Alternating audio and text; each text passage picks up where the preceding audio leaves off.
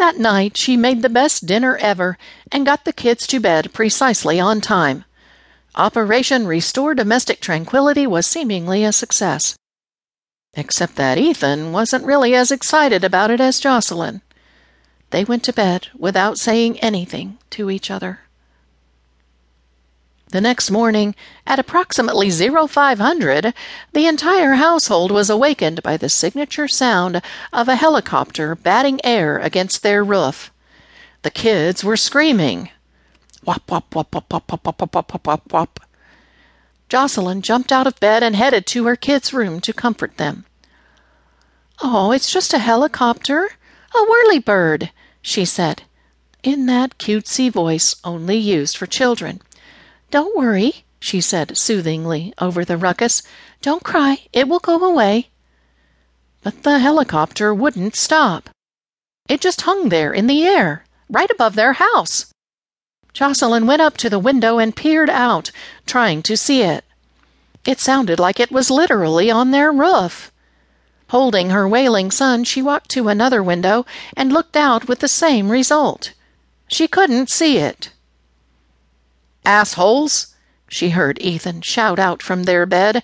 She took their crying daughter out of her crib and gave her a squeeze, hoping to calm her down. The helicopter was not going away. Ethan, what is going on? she asked, as she marched back into their room with crying children hanging onto her pajamas. She headed directly to the window to see if anything of the craft was visible from that vantage point. Still nothing. Getting really disgusted that she couldn't see who or what exactly was messing with her family, she quickly unlocked the window and lifted it open. She was just about to stick her head out in an attempt to get a good look at whatever it was that had awoken them when Ethan unexpectedly grabbed her hard and pulled her back in. What the hell do you think you're doing? They'll pop your goddamn head off. Jocelyn looked at him in stunned silence. The helicopter continued beating, and the kids kept screaming. He stared back. They stayed, locked in each other's gaze, until the helicopter decided it had had enough and departed. They never got to see what type it was.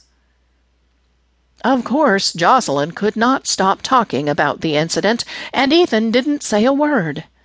He made his coffee and eventually headed out. As she watched him leave, it dawned on her that she had not told him about the open door scene of the day before. During the Operation Restore Domestic Tranquility dinner the night before, she had wanted only to focus on how fantastic the bathroom looked. Which led her to expound upon how weird it was that baby wipes could not only gently clean a baby's tender bottom, but also remove Sharpie marker from ceramic tiles. What type of chemical does that? She had asked a clearly unenthused Ethan while passing him a bowl of sweet and savory Moroccan couscous. Now she was wondering if the open door had any relationship to their new friend, the early bird, Whirlybird.